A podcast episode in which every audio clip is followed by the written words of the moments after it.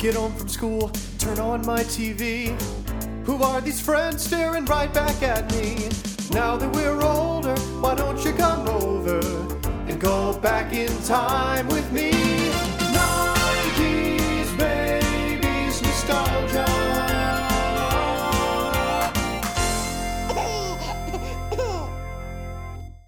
Hi, I'm Amanda, And I'm Jessica.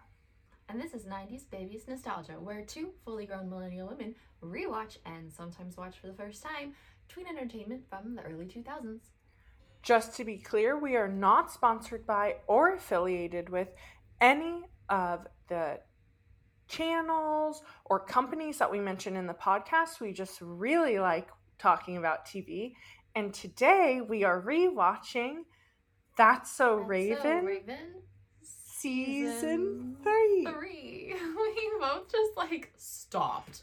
I know, because I want to do it in tune, but then I'm looking at my camera recording me and not at you, and so then I don't know when you're gonna say it, so I just like resort resort to like slow motion. Um, so we covered episodes 1 through 14 in another episode, a big beefy episode of 2 hours with my friend Jadiu. Uh, and then we covered Country Cousins and Chef Man and Raven with Prime from Prime Nostalgia Pod, which are around the second half of season 3. And now we're going to cover episodes 25 through 35, the last part, skipping over, Country Those- cousins. yeah, Country Cousins, which are 27 and 28, just because we wanted to cover episode 25, but we didn't want to do it with Prime. It's fine. There's no continuity in season 3. There's no point in caring.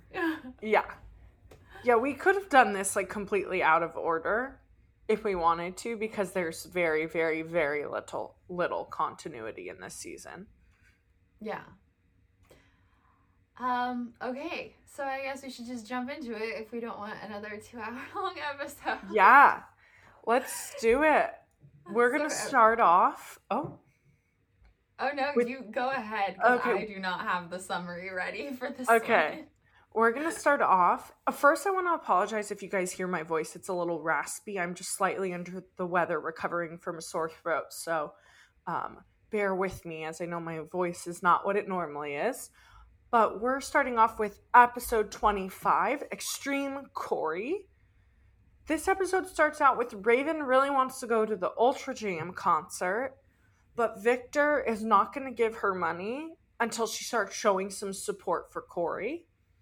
And so Raven watches Cory, sees Cory watching the X Squad at the skate park, and she kind of is like, oh, can has a conversation with Cory and learns that like he wants to be into skateboarding and he wants to be good, and he goes out and he buys himself this brand new skateboard, and the X Squad learns that he brought this bought this brand new model of skateboard and shows up at his house, and so they end up offering him a tryout.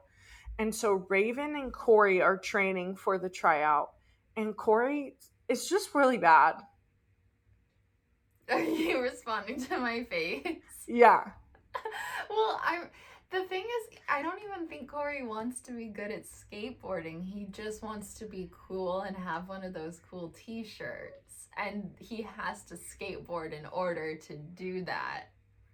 Yeah, and he wants like a code name and stuff. I definitely think it's this is a running thing with Cory where he wants to be in with the cool cr- crowd and in with the cool kids. Like we had another episode where you know he ended up picking William over the cool kids. This is another one of those plots that we get with Cory. Mm-hmm. And so Raven encourages Cory to try out for the X Squad. She's like, We did training, you did great. And he doesn't feel ready, but he goes and he tries out and he comes home and he fakes a broken ankle. Raven at first thinks he's being serious and is nurturing him and taking care of him. And then she gets a vision that he's faking it and she calls him out on his bullshit. And so, um, Raven is like, you need to go up to them and just be like, I don't do anything I don't want to do, and I don't want to do this, and stand up to them. And so he goes to the skate park and he takes Raven's advice, but it does not go as planned. And Raven gets a vision that this is not going to go as planned. So she ends up going to the skate park as well, except she's in one of her costumes with a long blonde blonde wig and a tooth that she's blacked out and like a backwards hat and an iPad. Oh yeah, she does have an She's a pirate skateboarder, yeah. Yeah. And she's dressed up as ER is her skater name. Um and so she kind of you know talks to the X squad and is like, well, if you guys are really as cool as you think you are, then you're gonna go down this like super long staircase full of stairs. And they're like, no, we're gonna get hurt. Like, we're not gonna do that. And Raven's like, see, then why were you pressuring Cory into doing this? Like, he was setting boundaries, and now you guys are setting boundaries. But then Raven ends up getting on the skateboard like as they've all reconciled and are about to like leave the skate park and she ends up flying down the staircase and somehow she's in like five different positions even though that would require her getting off her skateboard and back on but it's this really really hilarious scene of her like falling on a skateboard down this staircase for like 2 minutes straight this ending coincides with the B plot, which the B plot is Eddie is doing a project on the most exciting person that he knows. And so he does the project on himself. And Chelsea's filming him, except she keeps getting distracted by other stuff and does not get anything on camera that is exciting. Except at the end, she is filming him and Raven dressed up as ER ends up literally falling from the sky crashing into Eddie. That's yeah. the plot, guys. That's what we get. Um, right, okay, where do we even begin with this? I have a lot of thoughts. Okay. First, I just want to mention in this episode, which maybe there's other episodes that do this, but we've watched so many at this point, I don't remember. Uh, we can hear their thoughts in their head narrated out loud. I don't, I mean, I'm sure it happens more than once because that's like, but I don't know if it's just on certain quirky episodes. Yeah. It's definitely not every episode though. Mm-mm. But I'm pretty sure we get it a few times yeah, I don't know if I like it or not. Because we already get visions and things into the future that I'm like, I don't know if I need to know what you're thinking as well. Yeah. Uh, show, don't tell, kind of. Yeah. Yes. Like, don't tell me what I'm supposed to think. Show it with your emotion and be an actor. Mm hmm. I didn't even notice that. I was too wrapped up in everything else. So I guess we'll start with the A plot and then move to the B plot. Okay, okay. Uh-huh. Um so let's start with the X crew. Is that what they're yeah. called? Yes, the X the crew. The kids' names are Scabs. X Squad. X Squad. The kids' names are Scabs with a Z, mm-hmm. Razor, Bones, Skids, Bruise, Wheels, and Stitches. Mm-hmm. Um, yeah. Razor is played by Brandon Mychal Smith, who is Nico and Sunny with a Chance. Oh, okay. Did you not catch nope, that? Did not catch oh. that. I caught other guest stars in the episodes we're going over, but I did not catch that one. Yeah. I was kind of surprised because Sunny with the Chances feels considerably later than Raven, but yeah, it's probably not as much later as I think it is. Probably like at least probably, five years. Maybe. It was definitely out when we were still in in high school. But anyway, back to the A plot. Raven and Cory are just bad siblings. Like Raven fully tells him that he's ready when he's not, just to cut corners, and then he lies to her about his spring. Like they're just bad. Sure, but don't siblings do that? I feel like siblings, especially at that age, are very playful and you're very easily annoyed and you're very selfish and self centered. So, like, Raven is only doing all this stuff for Cory to get tickets to the Ultra Jam Festival. But when Cory is like, oh, we need to get up early and practice every single day, she's like, I'm not doing that. Like, are you kidding me? It is what siblings do, but Cor- like you also have to read the room and like you're playful sometimes, but Cory was genuinely listening to Raven and It's she true. was like, You're ready, you're ready. He wasn't ready, Raven. You can't lie about shit like that. Yeah. Um, but also, he very much did not need to go back to the X squad and tell them that he wasn't going to do what they wanted him to do. Like, just don't go back if you don't want to do it. I think he didn't- it because he was like humiliated and he wanted to like stand up for himself. So, Yeah. some. Uh, they don't go to school with him. I didn't get the impression that they go to school with him. Yeah. So then, like, what does it matter? Like, yeah. people don't have to know that you're moving on. Because if you feel the need Sure. to tell them, then you're probably not moving on. Also, I feel like this whole thing could just be changed by like it's okay to be fans of something and it doesn't have to be a hobby that you're good at. Like he clearly is fans of them at the beginning because he's sitting at this. Yes, I think part of it is because he wants their notoriety, but I also think part of it is that he just thinks they're cool skaters and what they're doing is cool. And it's mm-hmm. okay to think something is cool and be interested in it and not do it yourself. That's very, very true. They're also not that extreme.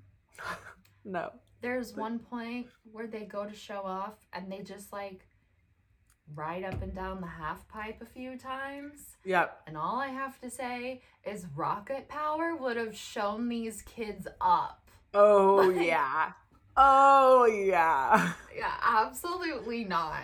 But the grip, this this is reminding me of the grip that Tony Hawk had on our childhood. Yes. I never understood the skating craze, but it was there, and there are many video games to prove it. And everyone owned a skateboard at some point. Almost everyone. Mhm.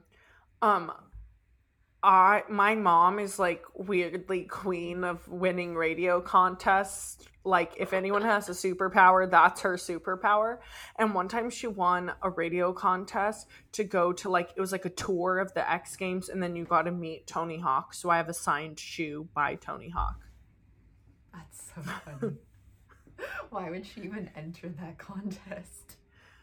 She just entered all of them. Like we went and saw Third Eye Blind in an acoustic show once. Like we got to do some really cool things growing up, truly, because she just is really great at winning radio contests. I I don't know, but the Tony Hawk one, like you saying that, remind me of that story and like how like Warped Tour and stuff got its roots. Is it mixed skating with live music, and Mhm. it was huge around the same time, two thousand and four, two thousand and five. You know really like BMX and all that stuff took like a huge, huge, huge, Extreme. just like sports. forefront. Yeah, extreme sports. It was like popular. Yeah. And like every high school shot opened up with the skater going down the rail or whatever. We were all, even though I did not get the craze with the skateboards and I did not have one, my brother had one. And I did wear vans. We were all at least wearing vans. Yep, yep. Yeah. This was definitely the culture at the time, for better or for worse. For we sure. invested. Yes. Yeah, and I think it's a kind of cute like sh- shout out to that. Like they definitely play on things that are, are popular. hmm Do you have more notes on the A plot? Um, this is kind of the A plot, but not really. At the beginning, when Raven is talking about Ultra Jam, or maybe it's towards the middle, I don't know. Maybe it's when Raven decides she's going. Victor is there giving Raven money for Boys in Motion merch for himself. And I just Mhm. love that. He's like, oh, I already have a hat. Maybe I need a pin. Like, Yeah, this and um, when the boys in motion come in, I think episode 14 that we discussed in our previous episode, where we see Tanya fangirl. Both of them, we get to see the parents invested and and fanning over like the groups that Raven likes. yeah. And it's really cute. It's so cute. I love it. Because Victor is like so like at the beginning when Raven is talking about who's playing at Ultra Jam, like and Victor holds his ground and is like, You're not going unless you support Cory. Raven walks away and Victor's like, Dang, that's a good lineup. Like and he starts in his head, he's like dancing to himself and he's like, dang. And he ends up actually going instead of Raven. Yeah. I love it because obviously, like, I'm 28, you're 27. We're getting older. We could have kids. We're both Yeah. big fans of things. And even when we're his age, we're going to be big fans of things. And I like to see the adult fans represented. yeah, yeah, yeah. I know. It's kind of funny to watch because I'm like, oh, how embarrassing. But I'm also like, oh my god, I'm not that far away from that. I know. oh, the B plot cracked me up because first of all, the assignment is to make a video about the most interesting person yes. in Eddie's life. And Raven and Eddie both assume that it's going to be about themselves. Like Yes. when he gives the assignment, Raven's like, Here I am. And then he's like, I was thinking someone even more interesting, me. Uh and I've like a lot of good things happen to Eddie in this episode more than ever normally. Like he makes the winning shot and some girls talk to him and like all these things keep happening and that Chelsea always misses it. Mhm. She's always looking away at something else because she gets bored. But at one point, I know where you're Eddie? going. Eddie gets abducted by an alien, Yes. Uh by a huh. UFO, I think. Uh huh. Or No. um, so they're the in aliens come down. Uh huh. They're in the hallway at school, and Eddie is at the water fountain, and everything turns green. And so Chelsea turns around and is like tapping on the camera, trying to figure out why everything is green. And an alien comes and pokes Eddie on the shoulder. And I'm like, we're just throwing aliens into this episode? Like, That's what I wrote down. I was like, so aliens are real in this world? Or real? This is. It's like when Eddie gets psychic powers with the comet and the disco ball. Like this Yeah. is what we're choosing to add to the canon of their world. well, it's just like 30 seconds and then it never comes back. And I'm like, what? it's so wild. It was wild. I wrote that too because I was like, uh, okay, I guess they gave us aliens for a little bit. Yeah. Anything else? Those are really my only thoughts on that episode. Oh, I guess the one other is that Raven's um costume for this one is pretty memorable. I think it's in one of the intros maybe of her like f- flying down. It's ugly and it's awful, but it stands out. hmm I also think like yeah, I also think when Disney would do their little like um montages to like for commercials. you know hype ups like new seasons or hype up like oh it's gonna be all day on sunday of like your favorites and they would do like little clips i Mhm. feel like this clip would be played a lot Yeah. Okay. Episode 29. Food for thought. uh-huh this one is one that I feel like was really on the rewatch like lineup. It's quite memorable to me. I enjoyed it. So, Mm. a private company takes over the Bayside High cafeteria. Yep. And now it is the food court, like your mall food court, but also with Judge Foodie, who is played by Mindy Sterling, most famously from Austin Powers, but she's done a lot of comedic roles and voiceover roles. Um, all the students are really excited about this food except Chelsea. Because there's nothing healthy. Like, if you want to get broccoli, it's going to be deep fried. And over time, not that much time, like very quickly actually, the students become slower. They get absurdly large butts. They're less energetic. Um, they start to get zits. And Raven has a vision of everyone in school having these huge butts. Mhm. And so she and Chelsea, so now she's persuaded to Chelsea's side, and so they decide that they have to stop the attack of the giant booties.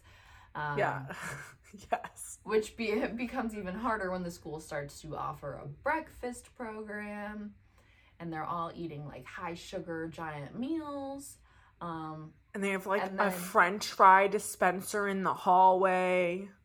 Yeah. And this is a pilot program that, if it's successful, will be rolled out nationwide. Yep. So they really want to try to stop it before that happens. So the food court hosts like a vote and to to decide about if they like the program or not, the students. And they this is where she and Chelsea like try to interrupt the vote and try to persuade their student fellow students to Mhm. to vote against it and they put on this display where she like gets pumped full of air and ends up flying around the cafeteria she being Raven of course Oh. uh, and eventually, somehow, this backfired plan actually works, Uh. and people are persuaded to change to to vote for their old food. Yep. Yeah, that's Mhm. that's the main plot. Mhm. Um, um, per the B plot, Cory has too much going on in his life, can't be bothered to do homework, so he hires an executive assistant uh, and has that man do his homework. And his name is Brad. Brad. And Brad's a little nerd who went to Harvard or something like that. I think he has a master's degree. He's like very overqualified to be doing a 10 year old's homework. And uh, Victor and Tanya find out and they scold him. He's really mean to Brad. And then at the end of the episode, we see Brad on TV giving an interview about his horrendous boss. Mhm. Yeah. I like the Brad storyline. Yeah. Part of me is like, there's no way that Cory has the money to pay for an executive assistant. But also in the previous episode we talked about, he was talking about his investment portfolio. That's true. Um I okay, so what were your thoughts on the the main plot of Food for Thought though? Because I feel like I have strong feelings and I'm very curious as to if yours align. Um, I think everything body positive and amazing that we got from th- the whole series so far, but especially the That's So Not Raven episode um in season 2 was completely reversed and backfired by this episode. I don't know if there was a way to do this and do this right. But if there was, they didn't even begin to come close to it. Um, they used the word fat derogatory and in a negative context multiple times. Being fat is not bad. Some people are just fat, and that is fine. Um, it is just, yes, should people eat junk food all the time? No, but the way they like blow up people's butts and like really are focusing on how it's making the students fat and like it's not realistic to just eat healthy all the time. If that's what you enjoy and you want to do great, but we shouldn't be demonizing certain foods either. I just think that this did so many things wrong and I would hope would never make it to air in 2022. Yeah, okay, we have the same feelings. okay. I it was the start of what felt like an onslaught of children's media, particularly on Disney and Nick, focused on nutrition and exercise. This was like the early part of that media trend, I felt, because really, I think it picked up, at least for us, more when Obama got elected and Michelle Obama had her adverts on Nick. But even before then, Nick was encouraging like kids get out and get an hour of play every day. And there's, and junk food was becoming more popular. And we were learning that we are the first generation to have a lower projected lifespan than that of the generation before us because of the obesity epidemic and because of higher rates of diabetes and things like that in our generation. So now we are being told that we have to be healthy.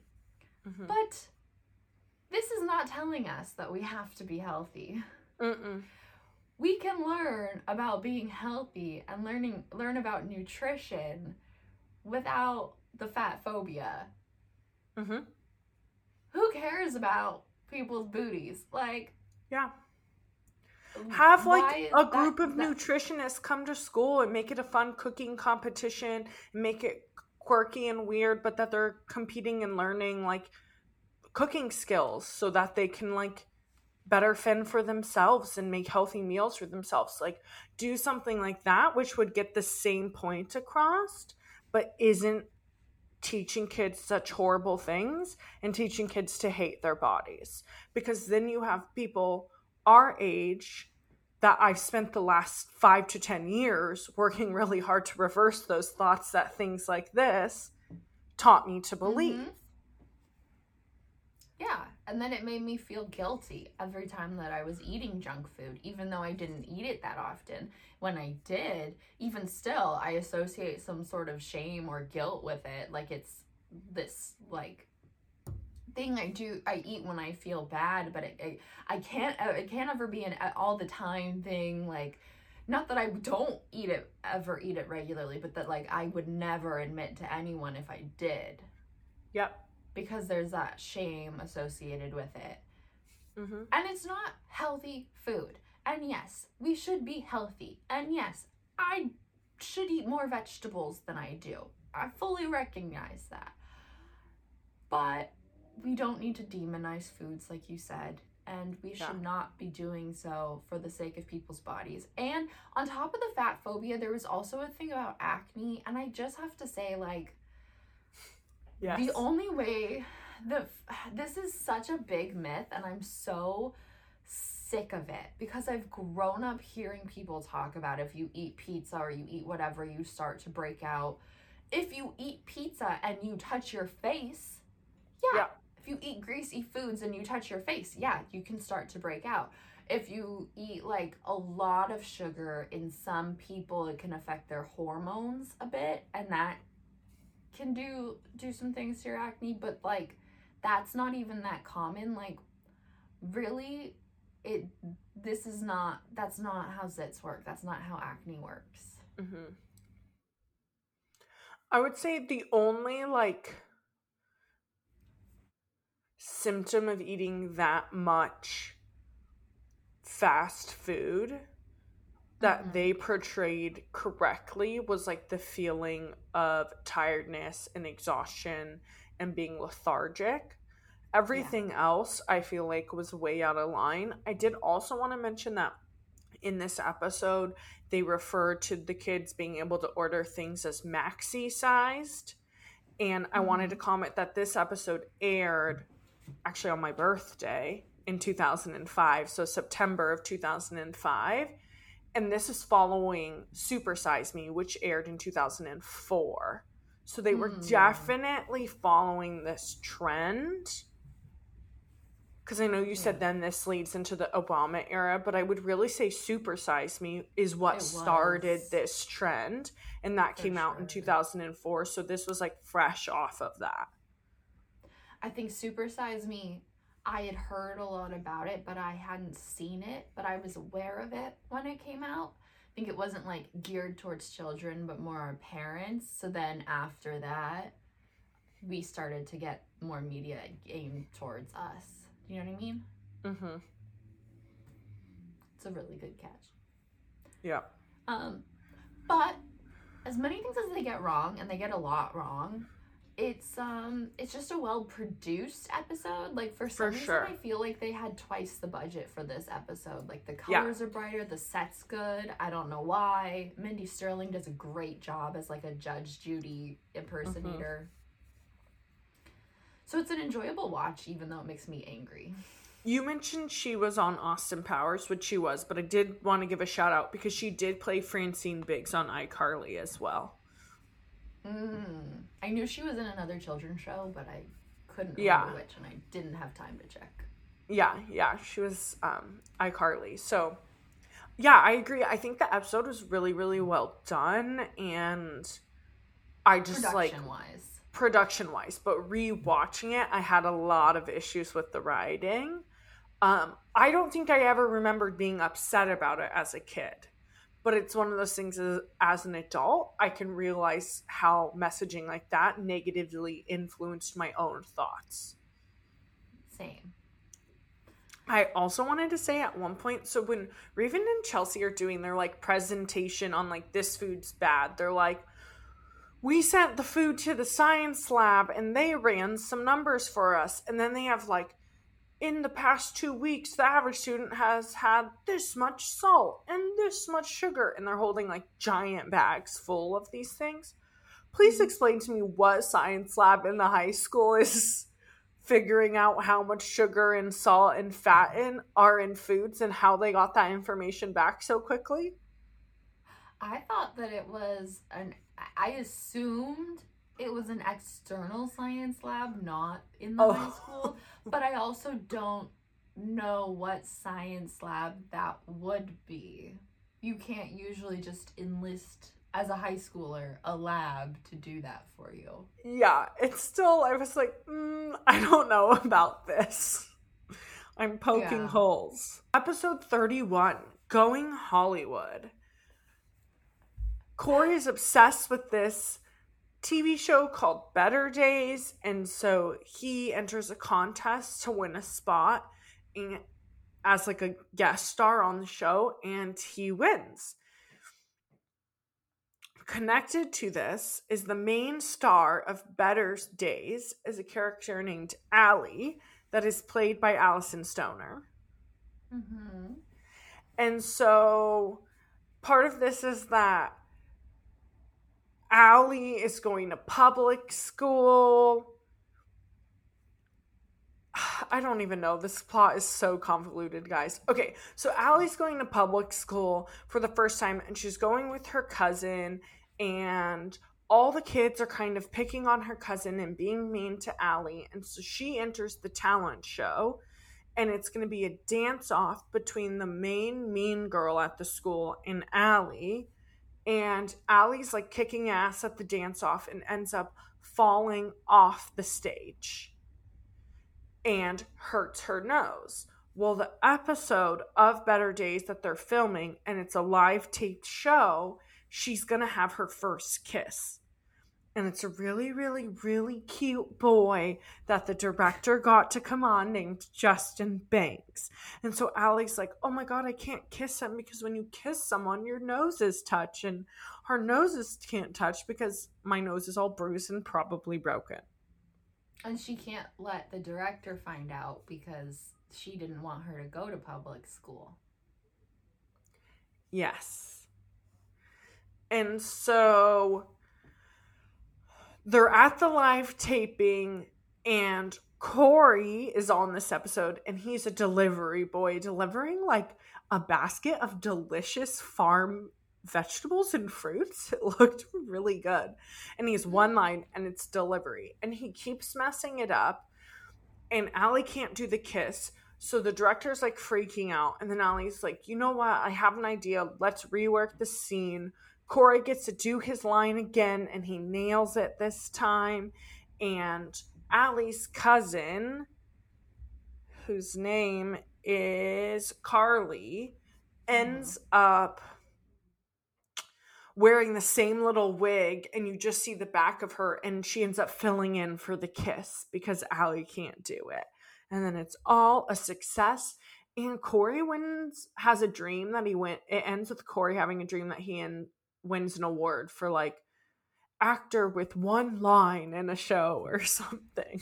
Of course it does. It is a very convoluted plot. It's very convoluted. I don't even know if that made literally any sense. if it sounds like we're watching a completely different show now, it's because we were. um, I Mhm. had forgotten this episode. I feel like they took it off the air once they reworked what was going on. Um, Mhm.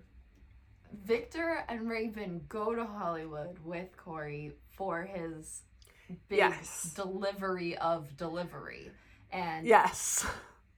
Raven is stealing bags out of people's dressing rooms. She steals Out of bags Will out of Will Smith's. Smith's dressing room. Um, Yeah. Victor turns into a total manager dad where he's like in a suit with a headpiece and being ridiculous.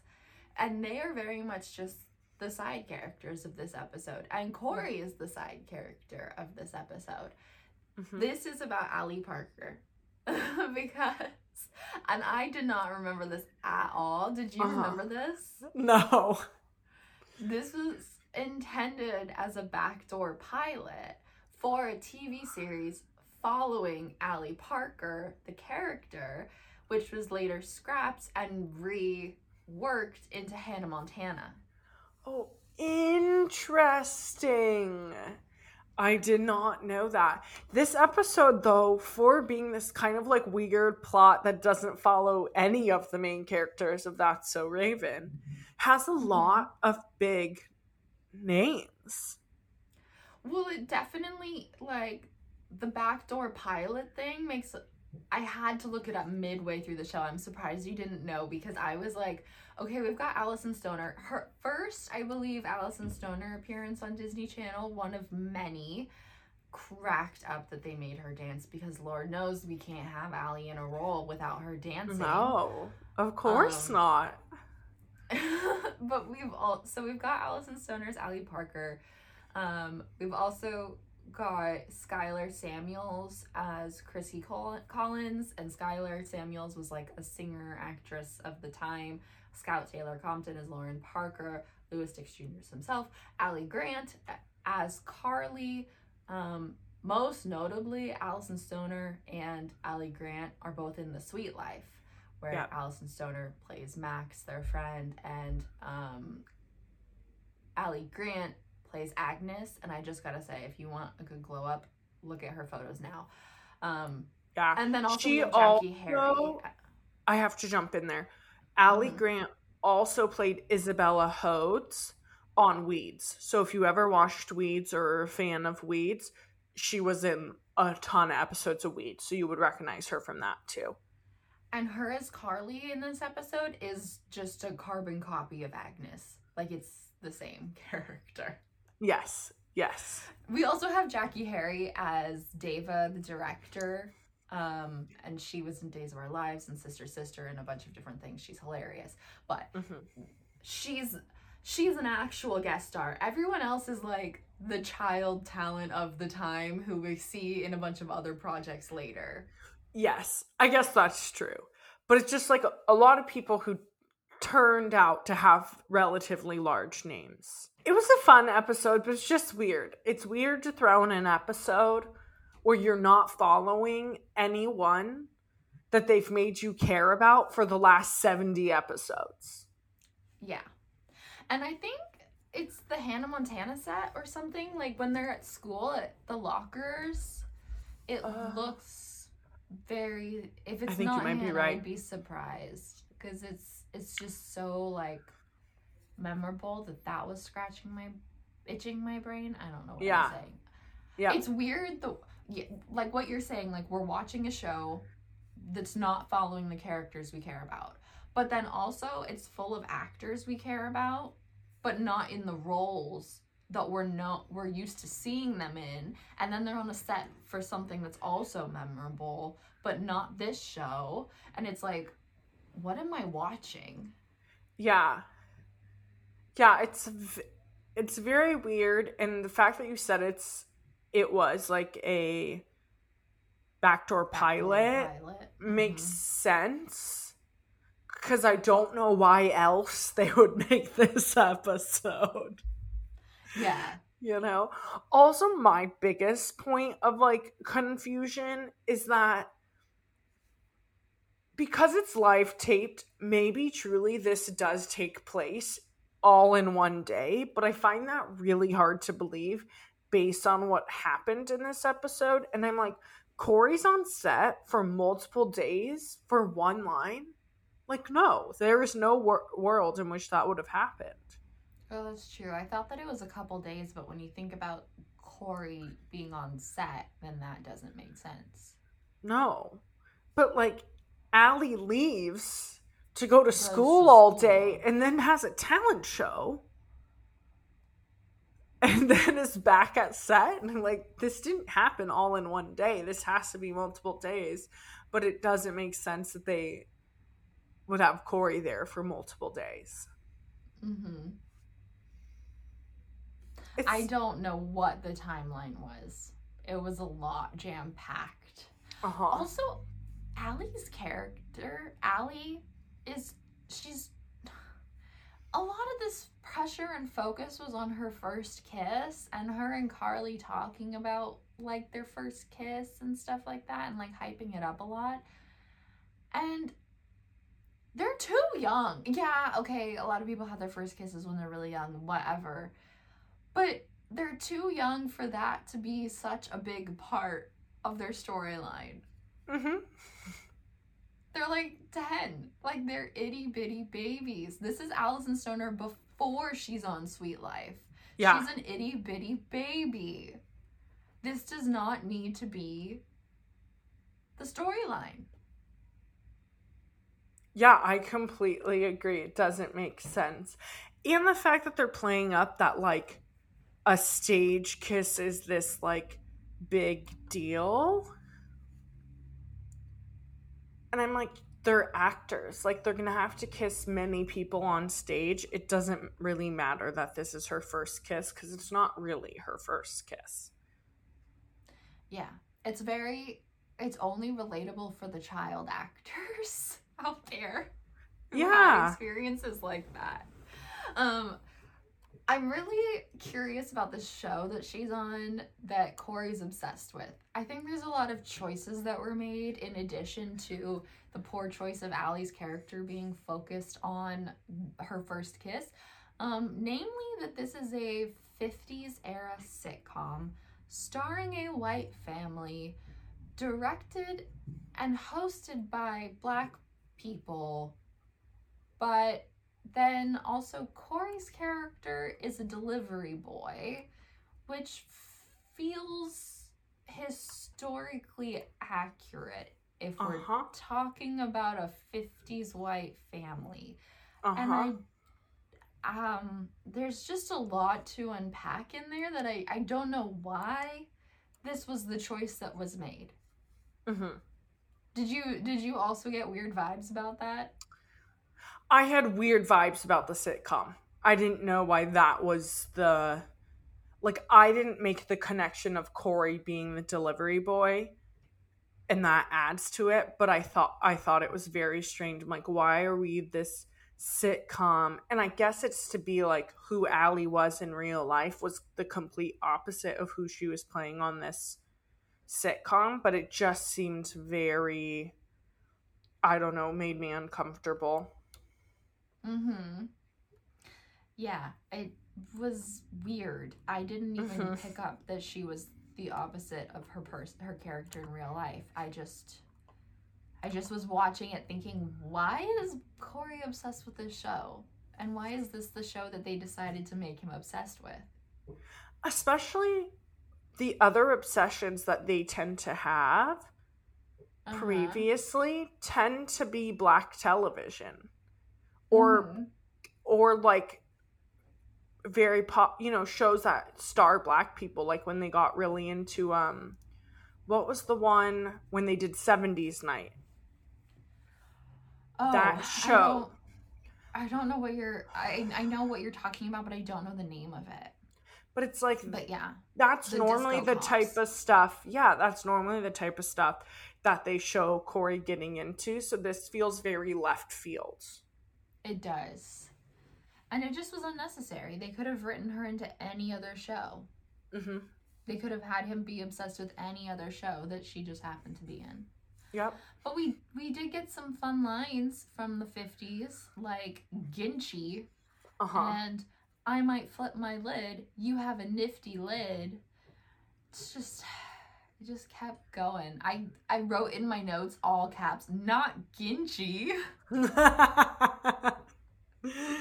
not Genji. This one definitely was not on the rerun list, though. Like, I did not remember this one existed. No, me either. Jackée Harry also has a great line where she goes, "the The job that pays for my house and my ex husband." Yeah, yeah, yeah. She always does like a. She doesn't always do a character actor, but she tends to do like a very character performance with Yes, like dramatic deliveries like that. yes. Always a good time when Jackie's around. Um, do we think Alyson Stoner could have carried her own show? Hmm. Because I watched this and part of me felt like Alyson got robbed. Not that I don't know if she could carry her own show. I haven't thought about it too much. But she carried as a side character so many shows and DCOMs and things movies outside of Disney that we grew up watching that we enjoyed. And she I don't think ever got to be the main character. Well, wasn't she the main character in um, what are those called? Those dancing movies that they made like ten of. Step up? Yeah. Isn't she the main character eventually in one of the step ups? Oh, I don't know if she is. I've only seen the first couple when she was still a side character. Maybe she's not, but I feel like that's true. But yeah, I agree. I think that like she definitely was not given her chance by Disney at least to be the star that she could have been. She was always mm-hmm. kind of pigeonholed into a specific role and not given the chance to like fully bloom as an actress. Yeah, I even just feel bad that after this, she not only did she not get her own show, which is what this would have been, she would have been the star, but she wasn't even like London and Maddie level of a contributor to Suite Life. She was in just a few episodes, really, in the first season or two. Yeah. the most consistent work she's gotten from Disney has been Phineas and Ferb. Hmm. Even Yeah. though she's a side character. Yeah, I don't know if she has the potential. I don't know.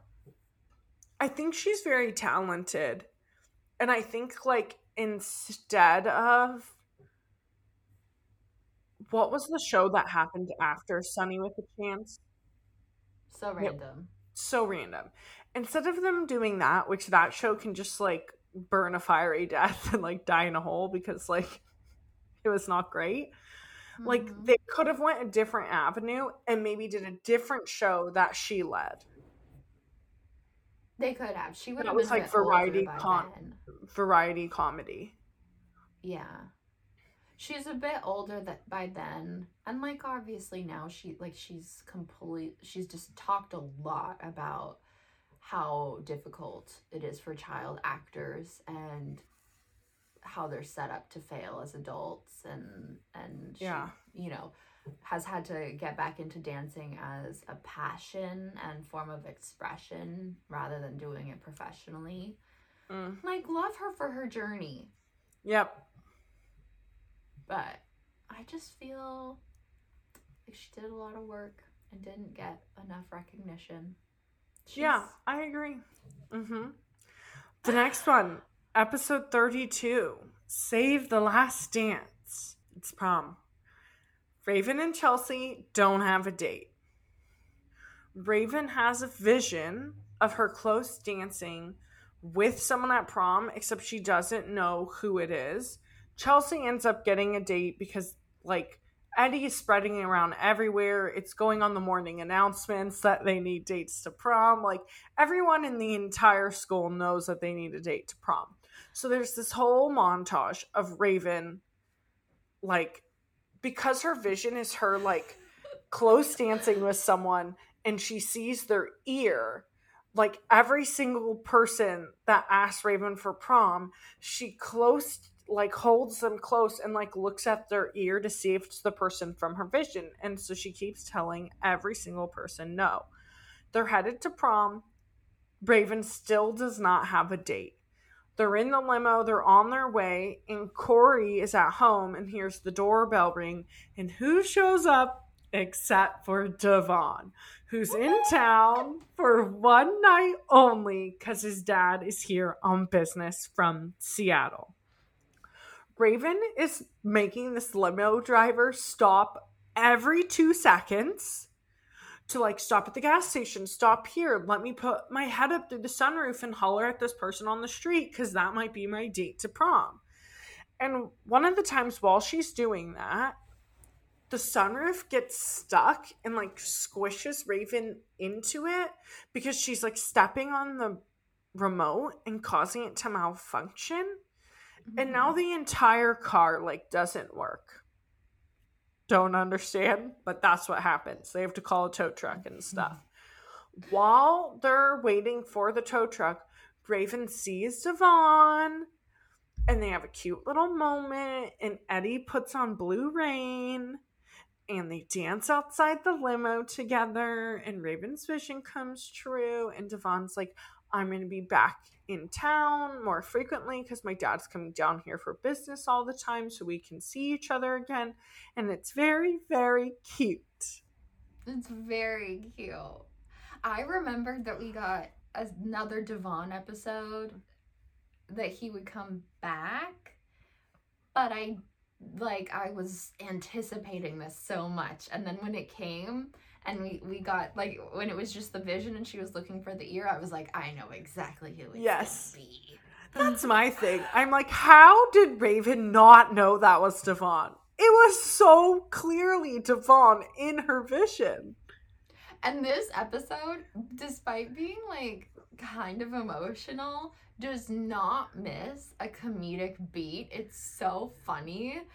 Um, especially when she's like it's very clearly the side profile of a black man and she's checking like white, White guys' men. ears and like she's just checking everyone up close and personal and like not even from a distance. Yes, that was the thing that cracked me up the most is that I'm like, clearly this is a tall, husky, broad shouldered black man. And any guy that is asking her to prom, she's doing the test with, even if they don't look anything remotely like. I Devon. know. And when she finally does meet Devon, it's so funny because she's like in the the sunroof and she's been stuck and he's driving back to Seattle because he thought she's at prom, she has a date, whatever. And he's sees her and he stops and he shouts her name from across the road and she goes, Yeah, it's me. Who wants to know? she's just like very like loud about it and then they have to like shove her out like push her to get her out of the sunroof and she like very awkwardly rolls down the front of the car yeah. Yeah. It's a really, really, really sweet, cute episode. I think it also captures like finding a date for high school prom and the weirdness that's attached to high school prom pretty well, um, while being really funny. Um, more of the the comedy too happens a lot with Chelsea and Eddie. Uh, Chantel is back, which I was really glad about. I don't think you'd seen her, but she was um in the beginning of the season. Hmm. And we're seeing that like her main characteristics, she and Eddie fight and break up a lot, but then they get back together. They're gross with their pet names. She eats a lot. And that's about it. Raven and Chelsea aren't sure how they feel about her. So I was really glad that she was back. And then we get these bits of like them calling each other Snooky Puss. I literally wrote like I wrote, have one note of like I'm glad Chantel is back, and then my next note Snooky Puss. I hate Chantel and Eddie. Y'all are gross.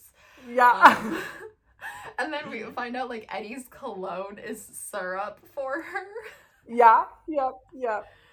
Uh, with Chelsea, she full on thinks her date's name is It's Randy, Randy. and then finds out that it's Danny, and like Chelsea or Raven and Eddie repeatedly tell her that that's his name, and she gets him a mug that has Randy on it, and then he tells like he tells her himself that his name is Danny, and she like does not process this at all. No, and he's so sweet because he's like, well, if we're gonna date and if you're gonna be like my girlfriend after this, like I have to let you know that my name is Danny.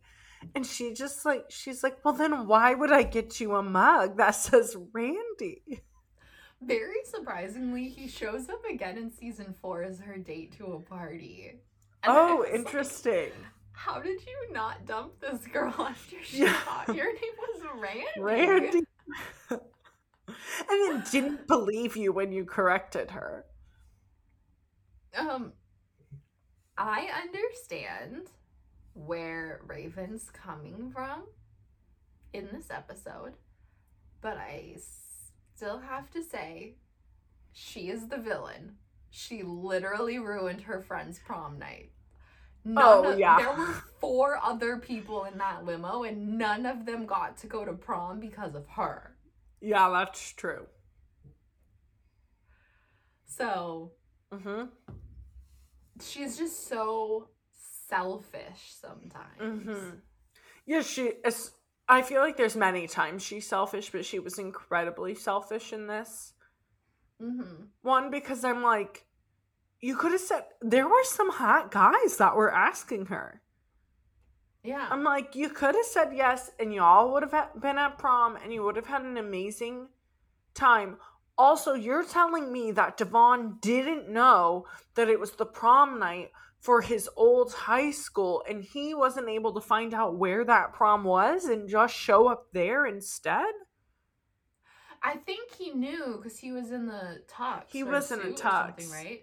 But I think he didn't go because he assumed if Raven had gone, she already had a date. But, like, she could still have a dance with him whether she had a date or not. And they do date other people. There's multiple episodes before this in this season where Raven is dating other people Yeah. or interested in other people. Yeah. Which is also a very interesting and mature relationship for a Disney Channel show. Yeah. I like their relationship. I think they're absolutely fucking adorable. Me too. Also, I gotta say, like, Devon's getting finer as he Oh, the, the yes. he shows up. yes. And at the end of this episode, when they're dancing in the street and it changes from a slow song to an upbeat song, he's fully dancing on up on Raven, and I was like, "This is a Disney Channel show. Calm Yeah. down." And at one point, Raven's kind of like bent forward with her butt out and she's like Yeah, moving. And I'm like, grinding. yeah, I'm like, dang, we're getting like real risky here for a Disney show. Like I danced like that in middle school at the school dances, but that was that was probably like I don't know, that was controversial then. Yeah. This is on Disney Channel. Yeah. I was shocked by that too. They're dancing at the end. Um, Mhm. I also have to say there's one moment where I don't really remember what it was, but it's one of the times where Raven's sticking her body out of the sunroof, like hollering at someone on the road. And mm-hmm. it's implied that they like remove something off of their head, I guess.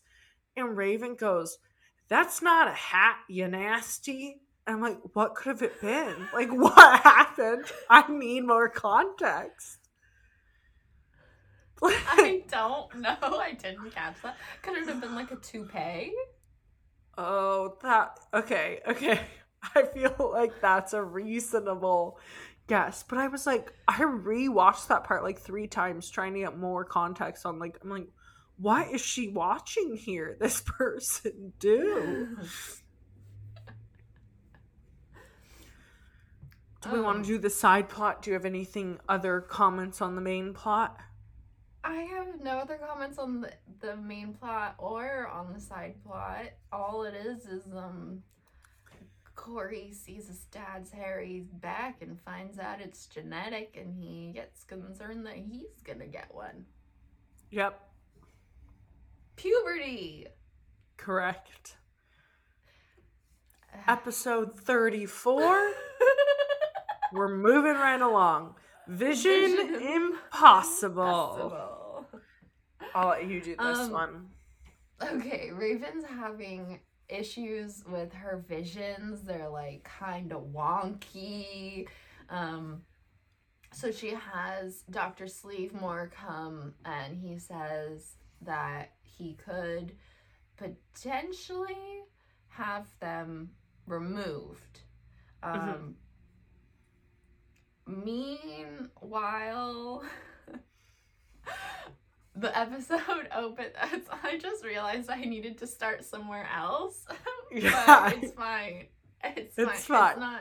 It's not the biggest deal in the world. Chelsea's running an MLM out of Raven's living room, like Yep. trying to sell this natural shampoo and conditioner and well, just shampoo really. I think I don't know.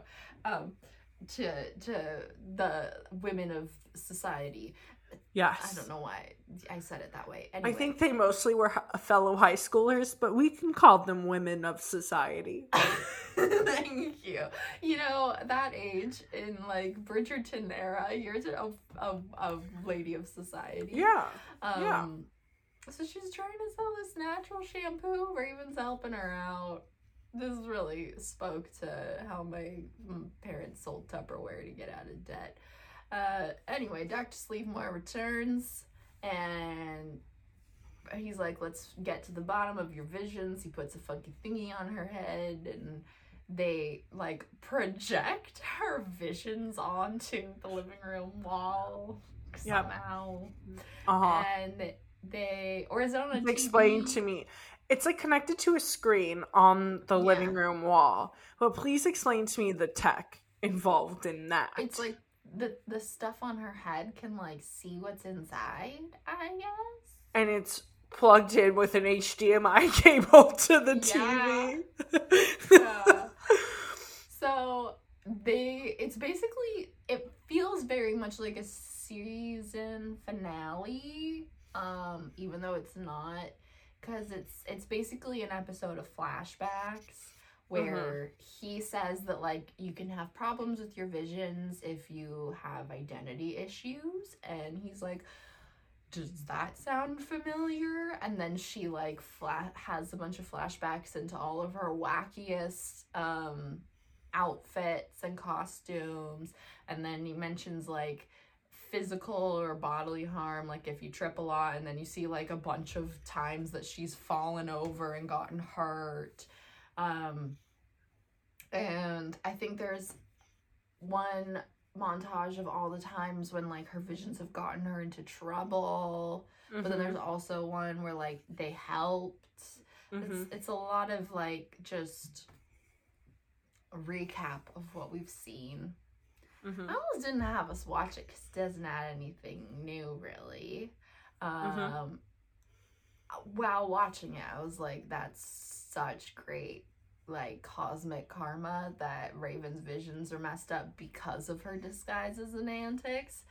But then it turns out Dr. Sleevemore is gonna buy some of that shampoo from Chelsea, and he sees that one of the ingredients on it is mushrooms, Mm-hmm. which are, as we learned in Chef Man and Raven covered in our previous episode with Prime from Prime Nostalgia Pod, go give it a listen. Raven's allergic to. Yep. We love that continuity. And um, so the mushrooms have been seeping in her scalp, and getting to Yeah. her little vision noggin, and that's been what's causing the issues. So all she had to do was stop using the shampoo. Mm-hmm. And she chooses not to have her visions removed. Yeah. Because she doesn't know who she would be without them. Mm-hmm. That's, uh, that's the episode. Um, there's a great part at the end, though, where she's fallen asleep. And as she's dr- she's dreaming of her and Devon together, which is just so cute. They're fucking everything. I love I them love so them. much. And then Chelsea and Eddie are like watching her dream, and uh, then it starts to like sound different and get weird. And they're like, "Wait a second, is she awake?"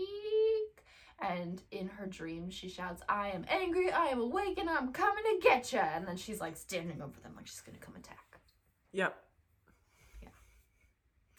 So I feel like so we got one of these. I don't know if we got one of these in Even Stevens.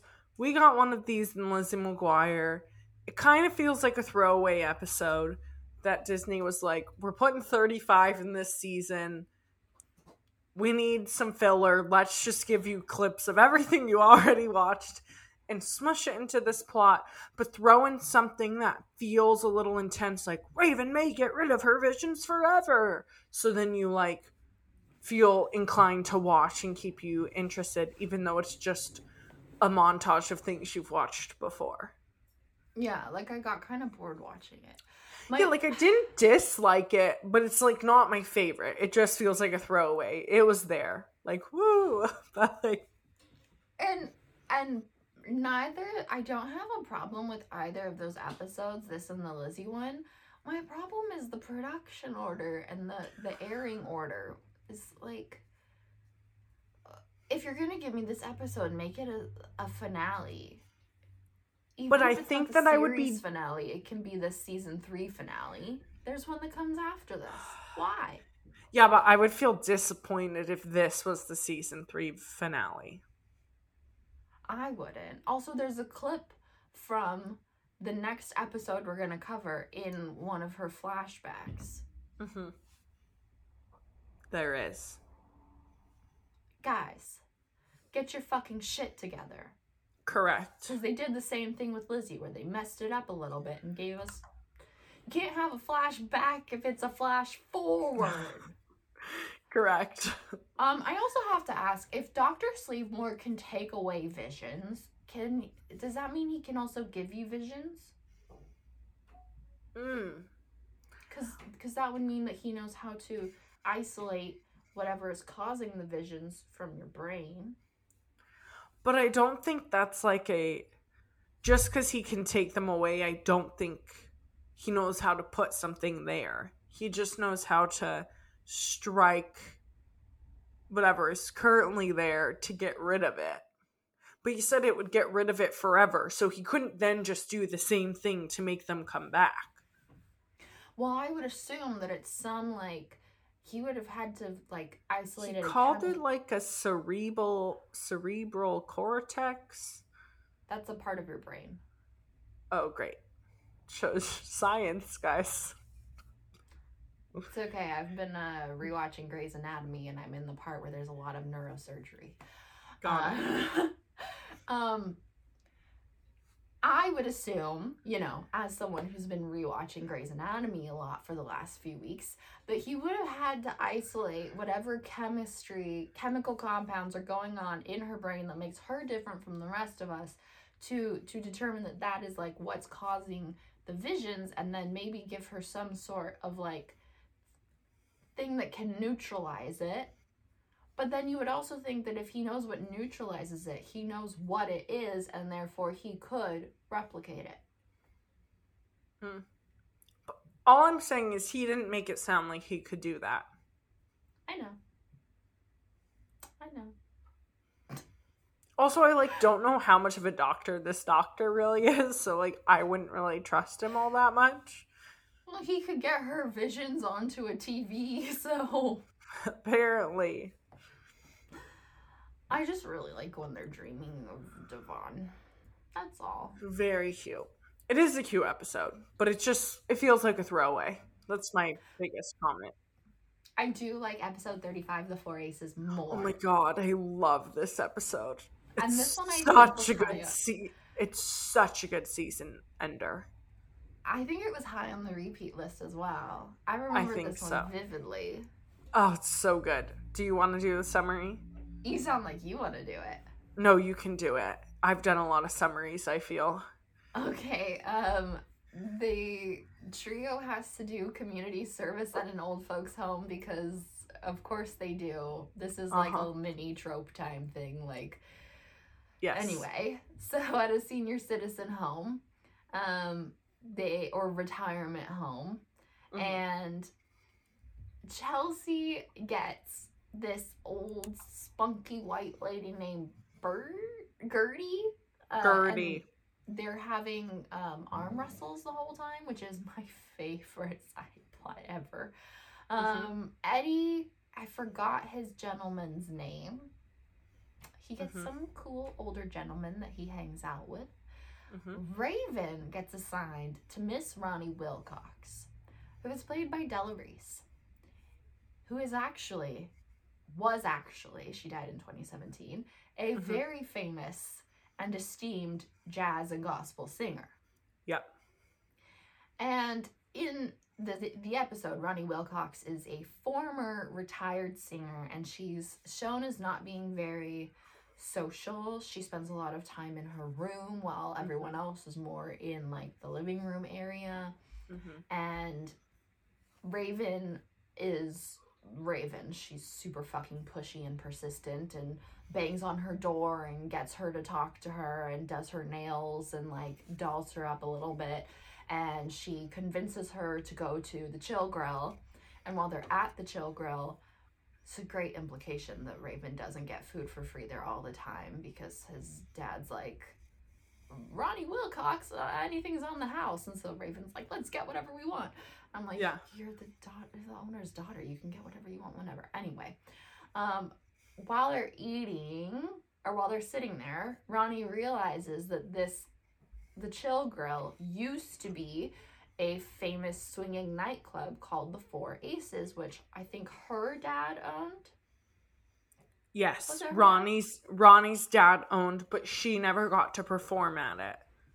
Yeah, and that's she has to leave. She's like, I never should have let you convince me to to go out because she's clearly feeling bad about it. And so, um, you know, Raven goes back, talks to her. They figure it out. She realizes what happened, and it is that she feels sad there about the fact that she never got to perform. Um, and so Raven convinces her friends and family to redo to to give a makeover to the chill grill and turn it back into the four aces So cool. Uh, which she also has a vision of at some point in here and she thinks it's of ronnie singing at the four aces i missed that point there's a point So in here where sh- she she has a vision of someone welcoming Ronnie and Ronnie Wilcox to the stage, and then it's Ronnie from the back beginning to sing. And Yeah. so she has that vision and is like, oh my gosh, this is the first time I've ever had a vision from the past. yeah And she but then true it's not she truly thinks it's a vision from the past, but the more she learns, she realizes that she's actually going to make this vision come true. Yeah, and it's actually a vision of what they do to the chill grill. And she, I forget how she does it, but she does convince Ronnie to leave and to come to the chill grill again. She, like, just says she's taking her somewhere. Mhm. and doesn't tell her where. And then she's like, Mhm. Why are we back here? And then they open it up and she's like very touched and she sings for everyone and it's very sweet. Takes a little bit of convincing for her to sing. At first, she doesn't want to, but then she she ends up performing for everyone. Yeah. Um she has cute lines like when she leaves after getting the makeover, she's like, didn't want to sit in my room and let all this pretty go to waste. What? Yes, yes. Yeah. Well, and I love that they didn't just like pull anyone famous for this, that they did get Della Reese. She's like Uh-huh. the first performer to take, first gospel performer to take gospel and jazz music to the Las Vegas casinos. Like, she was nominated for a Grammy in um, 1987. Like, she's really, really big in the world of gospel and so I think that um, it's really cool that Disney got her um, to play this Yeah. character. I didn't know who she was until I looked it up for this podcast, but I knew watching it, she just has this presence and this talent and this like vibrancy to her that you can Yes. tell she is actually an esteemed singer. Yes, her energy is different. Yes. It was like Um, I, I don't have a lot of nitpicking or questions or No. anything other than this was just such a fun oh sorry such a fun fun fun episode to watch. I would watch it again. Like it's just cool everything they go to to turn oh no i'm causing problems over here. It's so cool what they do like how they turn the chill back into the four aces they really like break ronnie out of her shell. It ends in a performance. Um it's just Mhm. everything you would want and it feels like a season ender. And for them to end at the chill grill just feels great for raven as well. It's a beautiful like homage to jazz. And it's just a very wholesome episode i don't think there's that much to say about it it just kind of like gives you the warm and fuzzies yeah it's just good it's good for once raven's doing something for someone else Yeah. And she's enjoying doing it for someone else. mm-hmm She's getting satisfaction from it. i don't know if there was a b plot i didn't write anything down but i do have in my notes with two ellipses cory why Hmm. and i have no idea what that was about So it's Cory and Cindy's three month anniversary. And so Cory decides it's a good idea to get her a gift from Stanley. Lord knows why. And so he Oh. gets her like a vibrating scalp massager. And then he shows one of the girls at school, and she's like, No, Cindy's gonna hate that. Like, what are you talking about? So then he ends up exchanging it for rings, but then he's and they're matching rings. Like he has one and Cindy has one, but then he's Mhm. testing it out and it turns his finger green. Mm-hmm. So then Stanley ends up charging him $30 for like a ring remover to get the ring off and Mhm. to help clean his finger. why does anyone still do business with stanley I don't know. Makes no sense.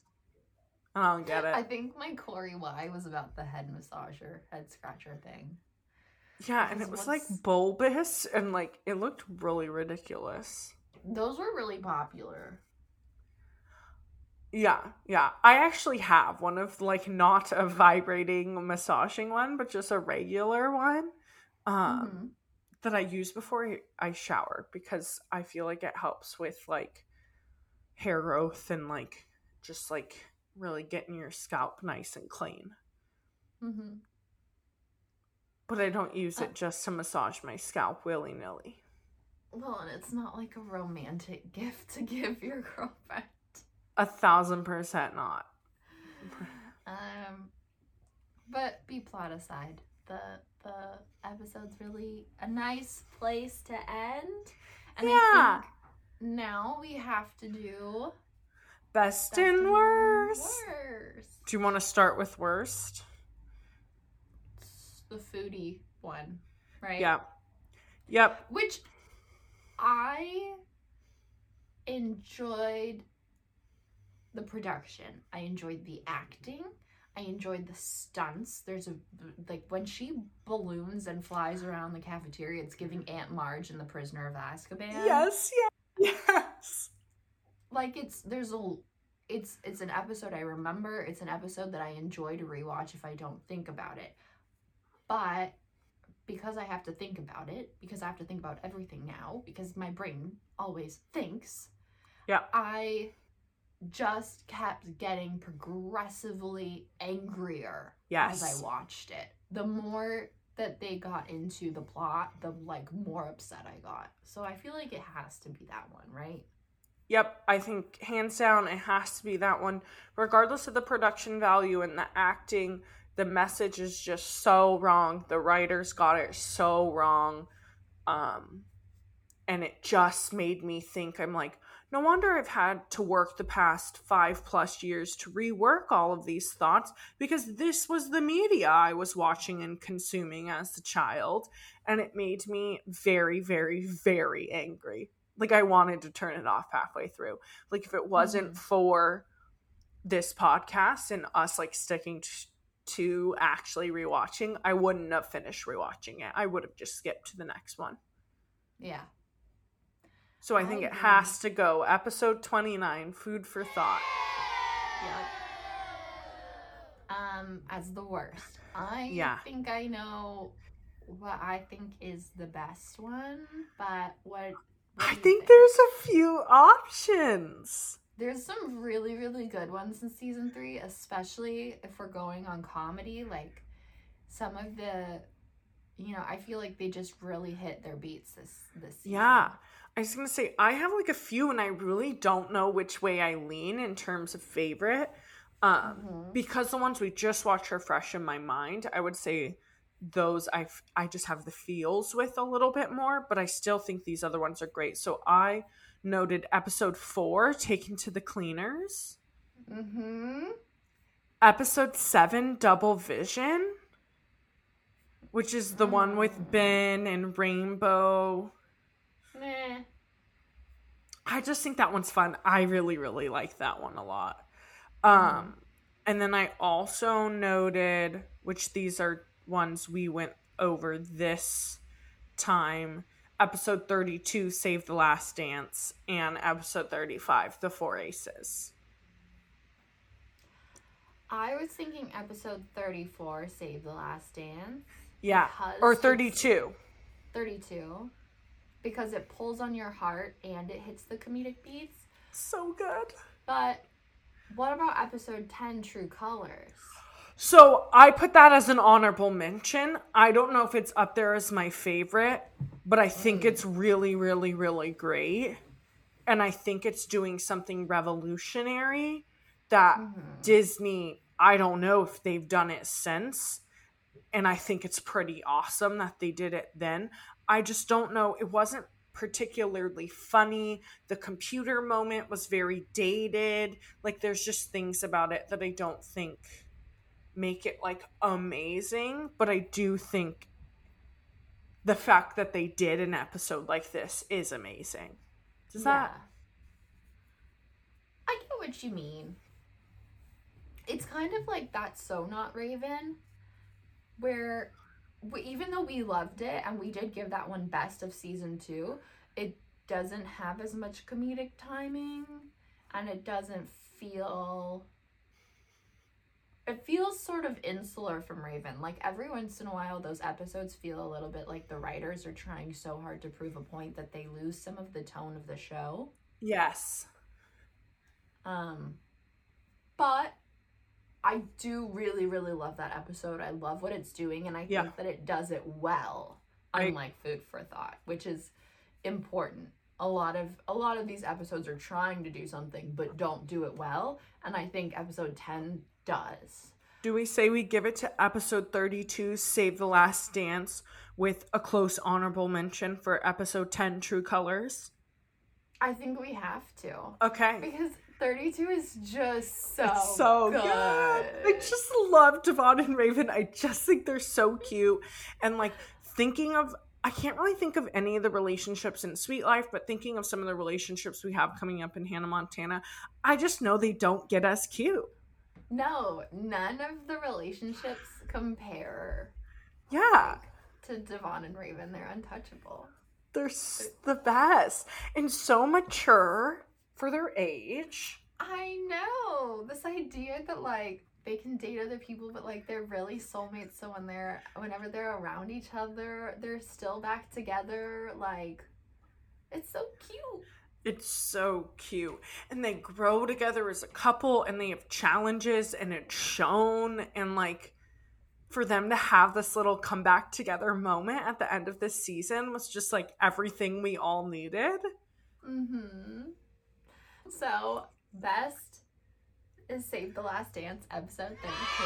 And thank God. I I wanted to do an honorable mention, a shout out to like all of the guest stars that we had in season three. I didn't get it together, okay? I don't have my shit together right now. I'm a fucking mess. I would say a hot mess, but it's really only one of those words and it's the second one. I I didn't get it together, but I've mentioned a lot of them and I might make a list later. We'll find out. It's been a lot. It's been thir- episode season 3 was a ride. Beast. It 35 fucking episodes. A beast. Some of them made television history for their messages or their viewership.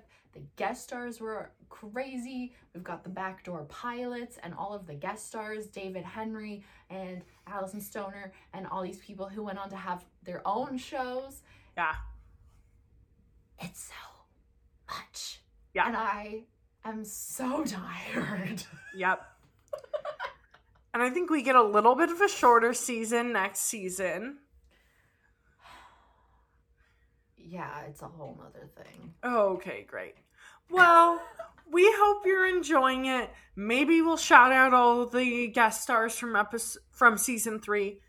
Maybe not. You'll find out. Um, check us out on all our social media. We are 90s Babies Nostalgia on Instagram and YouTube. Spell out the word 90s. And we're on TikTok, but use the numericals.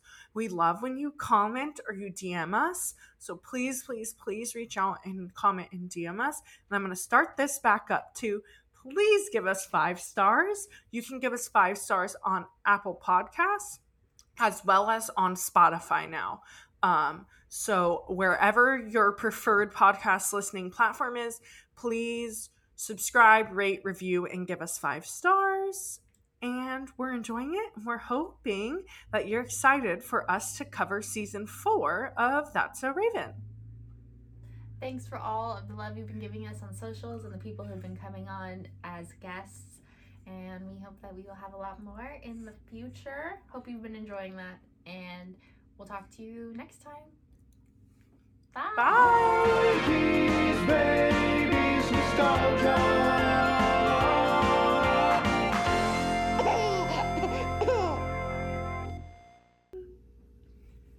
Like, why can we do that in sync, but we literally can't do anything else in sync?